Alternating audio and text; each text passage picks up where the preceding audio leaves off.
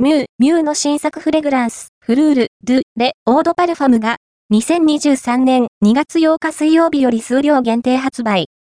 ミューの伝説的調香師、ダニエラ・アンドリエがクリエイトしたフルール・ドゥ・レ・オード・パルファムは、フランスの小説家マルセル・プルーストの代表作、失われた時を求めての文中で、主人公がマドレーヌを紅茶に浸した際に、その香りで幼少時代を思い出す描写を彷彿とさせるような、幼い頃の気ままな日々や幸せにオマージュを捧げる新作フレグランスが登場する。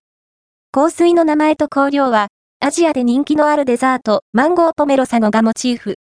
フェミニンで、美しく調和の取れたフローラルフルーティーの香りで、大切な人たちと一緒にデザートを食べた時の楽しい思い出とともに、爽やかな美味しさを思い起こさせる、安心感のある香りが広がる。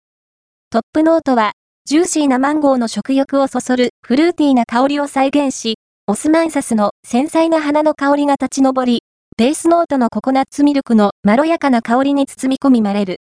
これまで、ブランドのアイコニックなフレグランスコレクションでは、ハートノートにスズランを用いてきたが、今回、初めてオスマンサスを取り入れたそ